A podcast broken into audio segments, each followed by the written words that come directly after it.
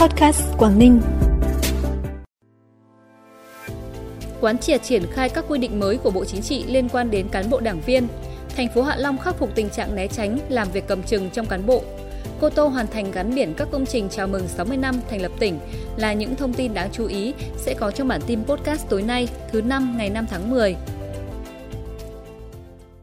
Thưa quý vị và các bạn, sáng nay Ban Thường vụ tỉnh ủy tổ chức hội nghị quán triệt triển khai quy định số 114 ngày 11 tháng 7 năm 2023 của Bộ Chính trị về kiểm soát quyền lực và phòng chống tham nhũng tiêu cực trong công tác cán bộ và quy định số 117 ngày 18 tháng 8 năm 2023 của Bộ Chính trị về xin lỗi và phục hồi quyền lợi của tổ chức đảng, đảng viên bị kỷ luật oan.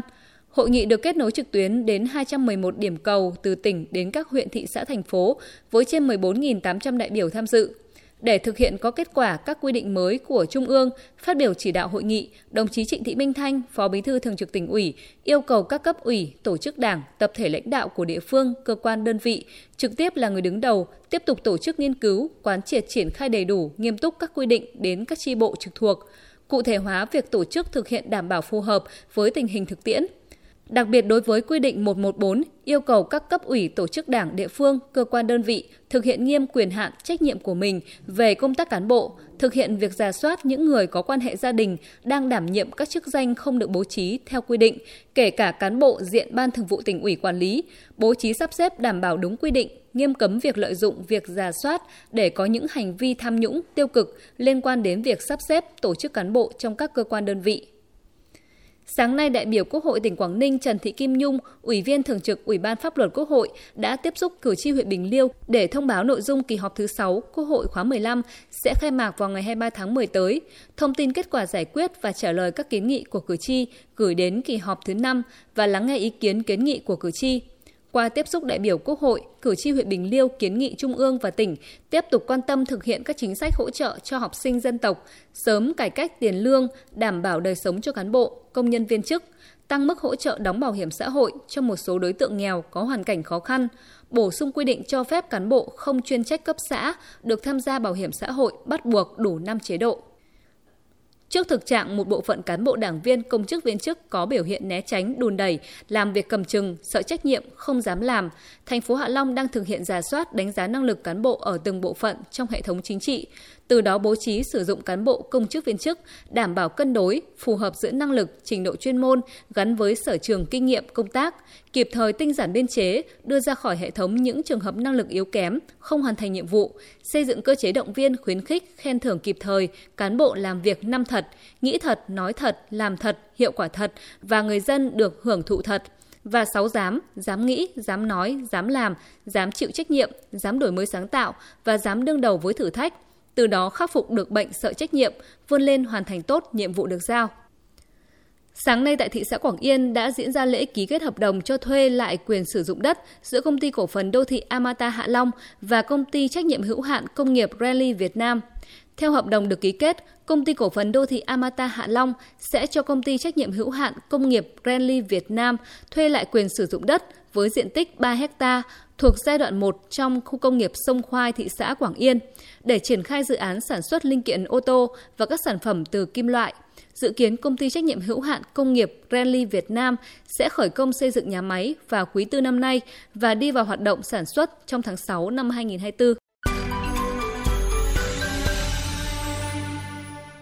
Bản tin tiếp tục với những thông tin đáng chú ý khác. Là một trong những trục giao thông kết nối mới giữa Quảng Ninh Hải Phòng, sau hơn một năm thi công, đến nay công trình cầu Bến Rừng đã triển khai đạt khoảng 70% khối lượng các hạng mục. Sau hơn một năm triển khai, đến nay khối lượng tổng các hạng mục đạt khoảng 70%. Các nhà thầu đặt quyết tâm hoàn thiện thi công hạng mục cầu dẫn cả hai bên bờ trong năm nay. Chào mừng 60 năm ngày thành lập tỉnh, đến ngày hôm nay, huyện Cô Tô đã hoàn thành 3 công trình gắn biển, gồm công viên Tùng tại khu di tích quốc gia đặc biệt, khu lưu niệm Chủ tịch Hồ Chí Minh trên đảo Cô Tô, tuyến đường giao thông khu vực thị trấn Cô Tô và tuyến đường giao thông nông thôn Nam Đồng, xã Đồng Tiến. Hiện huyện Cô Tô đang đề xuất bổ sung gắn biển chào mừng kỷ niệm 60 năm thành lập tỉnh đối với công trình Chùa Trúc Lâm Đảo Trần tại thôn Đảo Trần, xã Thanh Lân. Công trình được khởi công vào tháng 10 năm 2022, dự kiến hoàn thành vào ngày 21 tháng 10 tới. Khi đưa vào sử dụng, công trình sẽ là điểm sinh hoạt văn hóa tâm linh của người dân trên đảo và khách tham quan, đồng thời là cột mốc khẳng định chủ quyền thiêng liêng của Tổ quốc, nơi biên giới hải đảo vùng Đông Bắc của Tổ quốc. Hôm nay, Công an huyện Hải Hà đã ra quyết định khởi tố vụ án, khởi tố bị can, áp dụng biện pháp ngăn chặn đối với 6 đối tượng tổ chức đánh bạc tại phòng hát karaoke về tội danh đánh bạc. Trước đó ngày 26 tháng 9, tổ công tác công an huyện Hải Hà trong quá trình thực hiện nhiệm vụ kiểm tra quán karaoke phố Sa thuộc thôn Minh Tân, xã Quảng Minh đã phát hiện 6 đối tượng này đang có hành vi đánh bạc bằng hình thức sóc đĩa tại phòng hát. Các đối tượng khai nhận đã lợi dụng hình thức thuê phòng karaoke, sau đó tụ tập đánh bạc ngay trong các phòng hát này để tránh bị lực lượng chức năng phát hiện. Công an thị xã Đông Triều vừa vận động thành công đối tượng Nguyễn Thành Trung sinh năm 1988, trú tại khu Yên Trung, phường Yên Thọ ra đầu thú. Theo hồ sơ vụ án, ngày 10 tháng 4 năm 2022, tại khu Cổ Lễ, phường Hoàng Quế, thị xã Đông Triều, do mâu thuẫn cá nhân từ trước, đối tượng Nguyễn Thành Trung đã có hành vi dùng cốc thủy tinh đánh, gây thương tích, làm tổn hại 3% sức khỏe của một người dân trú tại xã Yên Đức, thị xã Đông Triều. Ngay sau khi gây án, Nguyễn Thành Trung đã bỏ trốn khỏi địa phương. Cơ quan Cảnh sát điều tra Công an thị xã Đông Triều đã ra quyết định truy nã toàn quốc đối với Nguyễn Thành Trung về hành vi cố ý gây thương tích. Phần cuối bản tin là thông tin thời tiết. Đêm nay và ngày mai, thời tiết các khu vực trong tỉnh phổ biến, mây thay đổi, đêm không mưa, ngày trời nắng, nhiệt độ giao động từ 26 đến 33 độ. Thông tin thời tiết cũng đã khép lại bản tin podcast tối nay. Chúc quý vị và các bạn buổi tối vui vẻ. Xin chào và hẹn gặp lại.